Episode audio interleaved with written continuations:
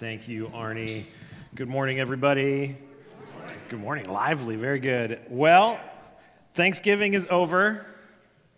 All is well in the world. The food comas are done. The Husker season is over. Thank you, Jesus.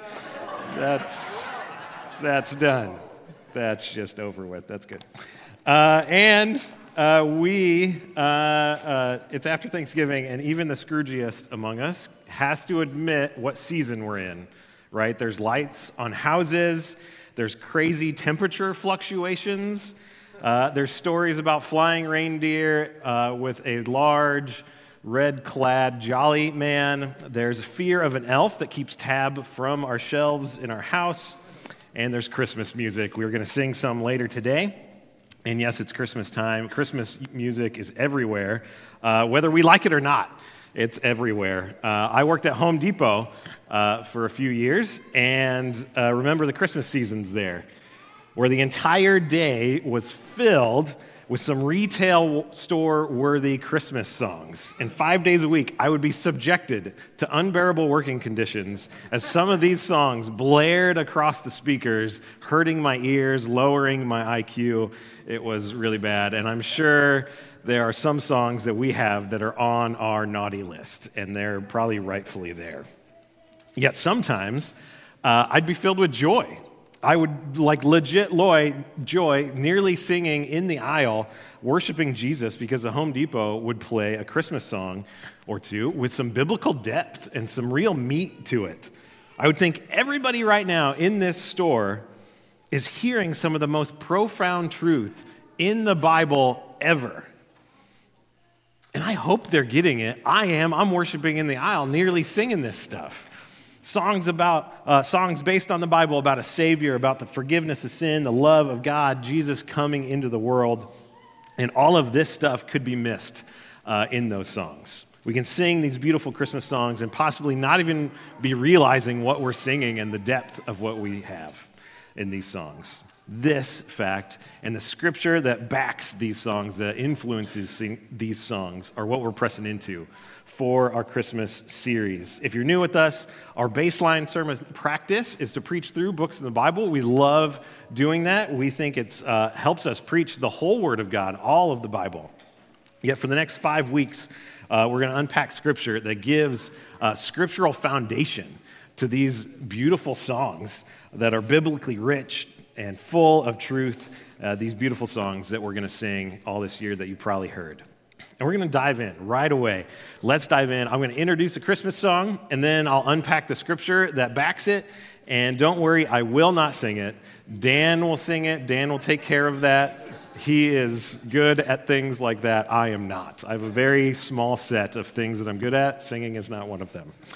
So here it is, our first song. I'm not singing it. Titled O come, all ye faithful. Or it might be better known by its chorus, Come, let us adore him.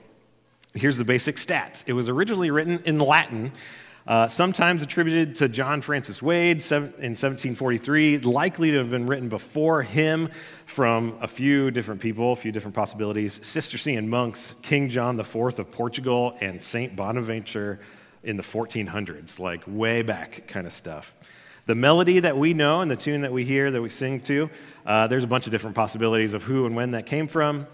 And it's been sung by nearly everybody, including the Disney Christmas Choir, Twisted Sister with a sick minute long guitar solo, Pentatonix, Weezer, Nat King Cole, Frank Sinatra, Hillsong, Lauren Daigle, us, and a whole mess of other people.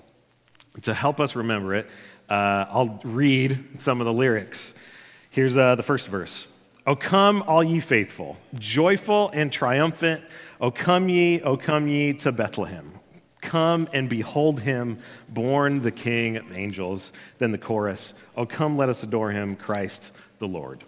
Our scripture for the day comes from the fourth verse, and it goes, the fourth verse goes, Yea, Lord, we greet thee. Born this happy morning, Jesus, to all glory be given. There's too many syllables in given, they got to shorten it. And here's our line Word of the Father, now in flesh appearing. There are multiple connections to Scripture in this song. And, but this last line is where we're going to uh, focus on. And this song, or that line from this song, comes from the Gospel of John, chapter 1. So let's turn there in your Bibles, on your phone, whatever you got. Let's turn there. We're going to dig in. And in the scripture, we're going to find, and I'll unpack two truths that are in this scripture. And then from those two truths, we get two gifts. It's Christmas season, have a little theme here. It's two gifts to us true truths, two gifts. Let's get to it. The truth, the first truth uh, from this line of the song, this line, word of the Father now, or word of the Father from that line, is from John 1 1 through 5. The truth is that the word is God. I, norm, I know we normally call the Bible the word or God's word, but this is pointing to something different. So let's read John 1 1 through 5. It should be on the screen for you. It reads, like Arnie read In the beginning was the Word, and the Word was with God, and the Word was God. He was in the beginning with God. All things were made through him, and without him was not anything made that was made. In him was life, and the life was the light of men. This light shines in the darkness, and the darkness has not overcome it. This sounds like the very first words of the Bible, all the way back in Genesis chapter 1. And John is trying to make incredibly clear what he's talking about. He's going back before creation, back before everything, before people, before the earth, uh, before anything was made, and there was only God. And Jesus or John is making incredibly clear that the word is a distinct person from God, but still fully God. The word is simply not spoken language from God or another name for God. The word implies thought, action, will, multiple things that makes up a distinct, a real distinct person. The Word was with God. He was there with Him. They were distinct, but they were together, so closely together, and so from the same stuff of God that it says that the Word was God. The Word is the same and unified in Godhood, but a distinct person. And you maybe think, well, the Word might just be the first created thing. And John makes it clear the Word was not created, but was a part of creating everything. All things were made through him, and nothing was made without him. Everything in all of creation has his fingerprints on them. Even in Genesis, on the first pages of the Bible, this is the case. Every day of creation uh, starts with the Word of God, right? Day one, let there be light. And it was so, right? Every day starts like that. And I'm sure many of you dads out there, as you plugged in the Christmas tree, said that exact phrase when turning it on. So good work. You guys know the Bible. Also, it goes on to say that the Word was life. He didn't need life given to him like we did, he had it already. In this life was the light of men. So, light in John uh, carries this idea of goodness and holiness, and how the word's life, his existence, is wrapped up in this goodness. And so, mankind was created and called to experience and model and to show the world by being images of God what this looks like, to show the life and light of the Word. All that to say, the Word is God. Fully and completely, the Word is God. And John is telling us truth, telling us this truth to make the next part more important, more exciting, more glorious, more grand. And the line of the song that we're focusing on captures it. It says, Word of the Father, here's the line, now in flesh appearing. And this line is coming from John 14. Uh, Arnie read it. I'm just going to read the one verse. And it says, And the Word became flesh and dwelt among us. And we have seen his glory, the o- glory as of the only Son of the Father, full of grace and truth. what is this all saying? The second truth is that the Word became human. This is the incarnation, a fancy theological term that's been around for a while in the church for God becoming human.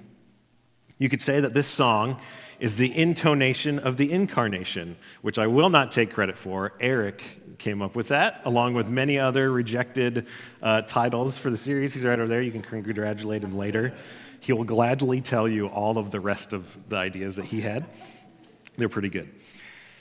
but the Word became flesh, meaning God became man, fully man. He didn't just take over a human body, He didn't just empower a, a man in a specific, special way. The Word became human. He is fully God and fully man. This is Jesus. God, who made everything, stepped down into his own creation. He was birthed, he cried, he grew up, he had brothers, he ate, he slept, he could bleed just like you and me. John is also impressing upon us and telling us that Jesus is fully God, that the Word became human without losing or reducing his godness. The phrase dwell with us in the verse, John, uh, John is helping us get a picture of the Old Testament tabernacle, this mobile tent that the people of God, uh, Israel, would walk around with. So God would go with them. They could interact with them through going in the temple. God could be with them as they walk around the desert and then move into the land and have a temple where God sets up his residence. God wanted to be close to his people, and he dwelled with them. And the Word became human. This is Jesus, and He dwells with us. The rest of the verse 2 helps us. John writes that we have seen His glory, glory as of the only Son of the Father, full of grace and truth. John is helping us remember another thing in the Old Testament. In Exodus 33 and 34, where Moses on Mount Sinai got the Ten Commandments there, Ten Commandments were broken. He had to re get them. He was back up there getting the, the Ten Commandments rewritten. He's on Sinai and he asks God to see his glory. And God shows it to him. And then God, as he's showing Moses his glory and protecting him from his, the full weight of his glory, God describes himself to Moses, which is incredibly important to know when God talks about himself. Yet the description is short and memorable, like short, like a profile on a social media site. And there's a key phrase that stands out in this description. It's almost like a tagline for God, and that is abounding in steadfast love and faithfulness from Exodus 34, verse 6. And this tagline gets repeated again and again and again throughout the Old Testament to describe God in a short little sentence, a short little phrase. And John is trying to pull that up in our minds when he says, full of grace and truth. And while the words are different, the way John wrote it and how he structured it and how the meaning of those words overlap is unmistakable. The word, fully God, became human, fully man. And I realize this can be a bit of a mind boggling thing. How can God become man?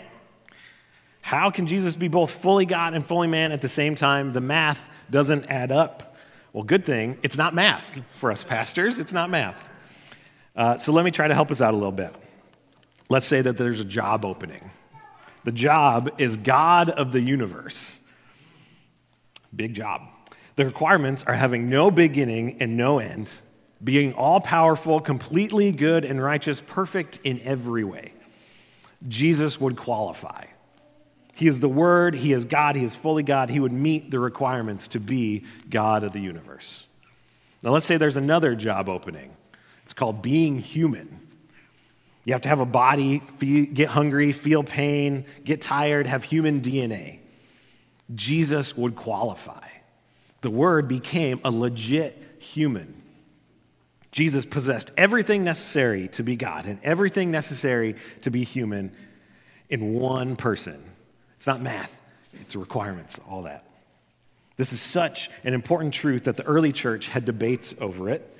Here's how important it is. They had an entire meeting in 325 AD where church leaders were solidifying what uh, people that follow Jesus believe. And they got, came out with a creed in that meeting. And the big fight in that meeting was if Jesus was fully God or not. And a church leader named Arius led a group that thought Jesus was not fully God. And at this meeting, somebody else was there. His name was St. Nicholas, not Santa Claus. St. Nicholas, the leader of the church in Myra in Asia Minor. Well, as legend has it, when Arius was trying to prove that Jesus was not fully God, jolly old St. Nicholas couldn't take it anymore. St. Nicholas got up and punched Arius, as legend has it.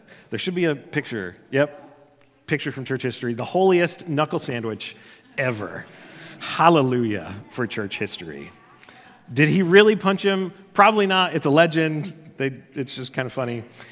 But this communicates how important this is. This meeting was real. They really had this meeting, the Council of Nicaea, that solidified our understanding of this true thing Jesus is fully God and fully man. Not only does Scripture say it, but also has deep meaning for us. You and me, everybody from around the world. And it goes beyond holiday traditions. And it goes beyond having a season that's meant to bring out the best in people. It's meant, uh, the word become uh, human has an impact on us and our eternity and our life. Because it has such an impact on John, in the next verses, John switches from solely looking at Jesus, the Word become man, to how it impacted him, how it affected John, and he doesn't tell us the boring stuff. He tells us the good stuff. So we have these two truths that the Word is God and that the Word became human. And now we get the two gifts for us. Gift one we can see Jesus' glory. Moses asked to see God's glory, and he got to. And John wrote, and the Word became flesh and dwelt among us, and we have seen his glory. Glory as the only Son of the Father, full of grace and truth. Our song even captures this in the chorus, Oh, come, let us adore him. And we can see Jesus' glory. Glory isn't about a vision of God or only, it's not only about a vision of God being in his presence, filled with light in another realm. For John, Jesus' glory is more earthy, more tangible, more real in real actions in life. Glory is more about a person's character, their ability, their power, their presence, their fame. Glory at its core has this idea of weight to it, not necessarily light. And though uh, light can come with it, it's like a felt weight, the gravity of some of a person, of who they are and what they can do. So, have you ever run into a celebrity or your favorite sports figure somewhere else in the world, in a real life place? You know their ability, their importance, how much you love seeing them do what they do. And so, what do you do? You look you look at them. You try not to be weird about it, you know, and try to get the little sneaky glance to them or get the sneaky selfie with them. Well, just ask. But we look at them. We notice them. Their weight of the presence, weight of their presence is felt. We look at them. Um, or we see this glory when we go to see plays like Hamilton, to watch the glory and the skill of, and the story of a, a Broadway musical. Uh, when I lived in Chicago during seminary, I went to a church nearby the school. Uh, it was the same church as the then head coach of the Bears, Lovie Smith, which I like the Bears. They were good back then, which is the thing. And you bet I tried to get a look at him. You bet I wanted to like take something up to him and have him sign it because of who he is, the weight of, of who he is and what he can do, and the fact he's coaching my favorite sports team. I wanted to be next to him. I wanted to see him. All of that gives us this idea of glory. But none of these people can hold a candle to Jesus, to his ability, his power, his fame, his reputation, his holiness, and his goodness. John even goes on to mention John the Baptist, not himself, the writer, but John the Baptist. In verse 15, it says, John bore witness about him, Jesus, and cried out. This was he, Jesus, of whom I said, He who comes after me ranks before me, because he was before me. John the Baptist knew who he was dealing with the glory of the person walking towards him, the eternal nature of God incarnate. And we get to see Jesus' glory too. Similarly, similarly to John, who wrote the gospel, it's more earthy, more real more tangible, more in actions and in change. We see it in the words of Scripture and the, and the power that Jesus works in his people. We see it through lives changed, baptism, miracles in our very own community. We see it in steps of faith and obedience, in the stories of his kingdom. We saw Jesus' glory in the video last week from the Gospel Community Church in Rwanda, and how Jesus was at work in them and at work in their country to allow them to meet and how Jesus is opening doors in new places uh, just outside the city for them to reach. We see Jesus' glory in that. And we're helped by the Spirit uh, to see Jesus' glory because uh, John says later that, that Jesus said the Holy Spirit helps us. He shows us, He glorifies Jesus.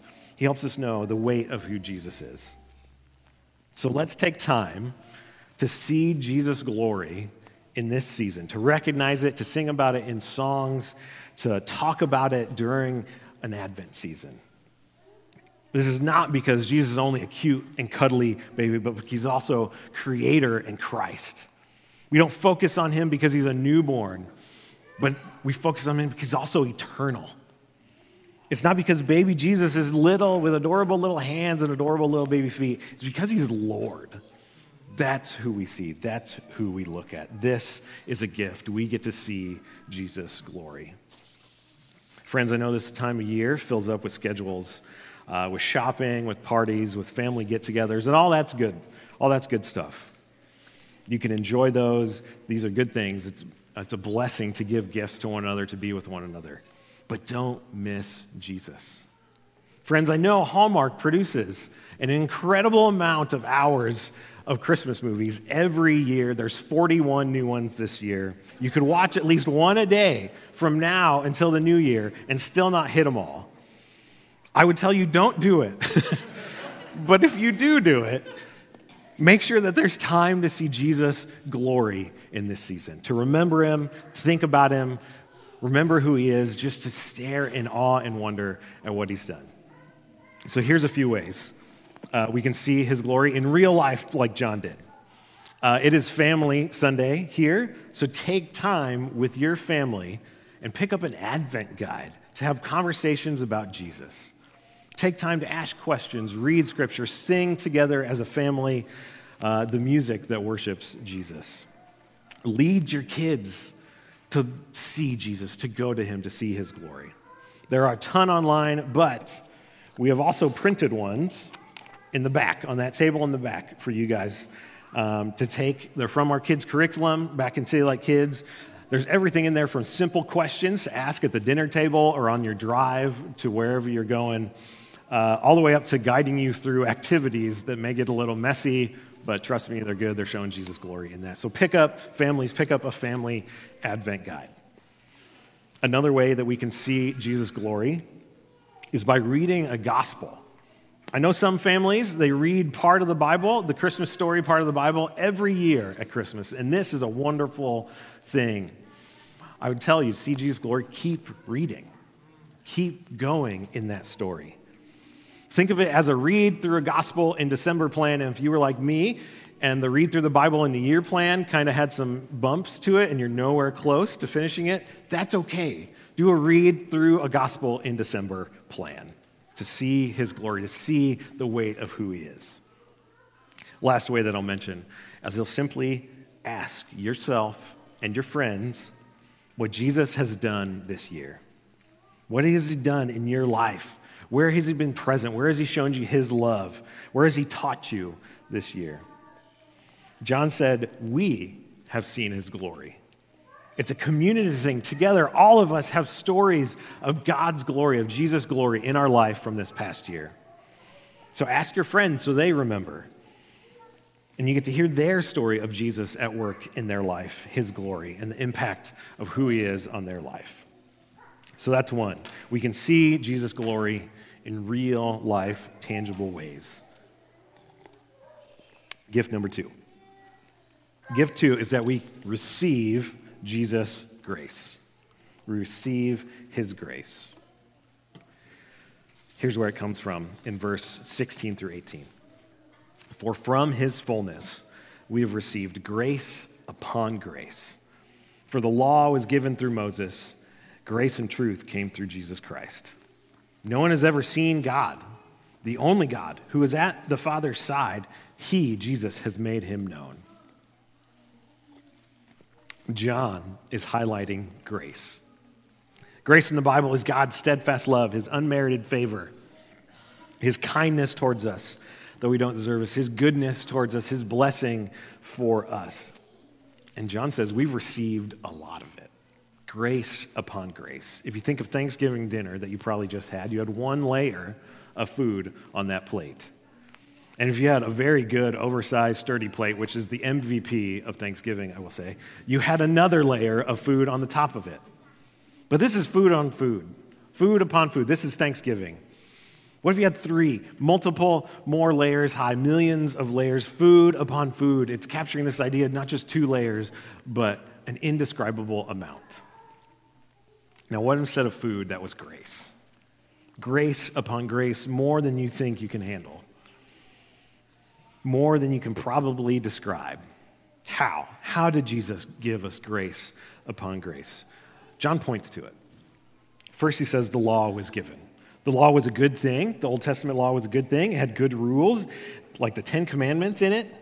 It shows us who God is and what he's like, and his holiness and his goodness. It contains stories about it to show how, how God's goodness and who he is affected people it told us his promises, his promises to us. All these things are good things, but it's still rules. And nobody could keep them all perfectly. People then and now fail at living up to God's perfect standard and purpose for humans. This is called sin. And even though it's a good thing, it still showed us that we sin and how our sin deserves the punishment of death. And it showed us how we need forgiveness from our sin, how God is able to forgive. It showed us who God is and how good his presence is, but how our sin keeps us from him. Then, in God's plan, Jesus shows up. The Word became human. By Jesus' life and his words, John got a front seat to God's presence. John got to see Jesus, full of grace and truth, live a real human life but still abounding in steadfast love and faithfulness, still full of grace and truth. And then after Jesus lived a perfect human life, John got a front seat to the cross where Jesus died. John got a front seat to the resurrection after Jesus died. He got to see the story unfold of how Jesus gives grace, how he saves people, forgives people, and gives them life, grace upon grace. How did he do it? Let's say that there's a third job opening. You have God of the universe and human. Jesus fulfills both. There's a third job it's Savior. You have to be human to be mankind's representative. You have to be God to stay perfectly good and righteous in every way, just like the law says.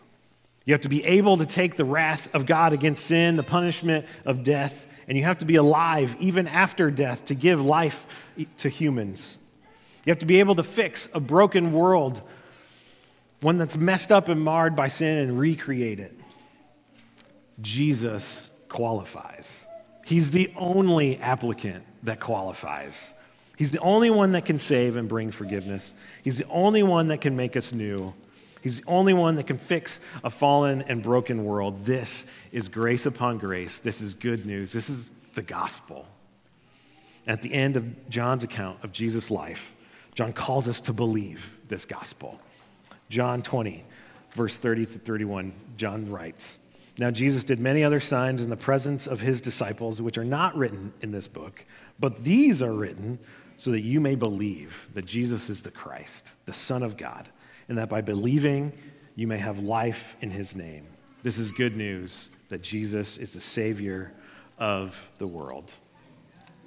Where the law shows us how we failed in sin, Jesus gives us grace upon grace and makes a way for us to be forgiven, to be saved, to be set free, to give, be given life. Maybe today is the first time you want to receive this grace. Maybe today is the first time the gospel is making sense to you and you believe it. Maybe today is the first time you recognize and admit your sin, your distance from God, and want Jesus' grace upon grace and you want to believe and you believe in him as God become man to save you. You believe that he died and rose again to bring this to you.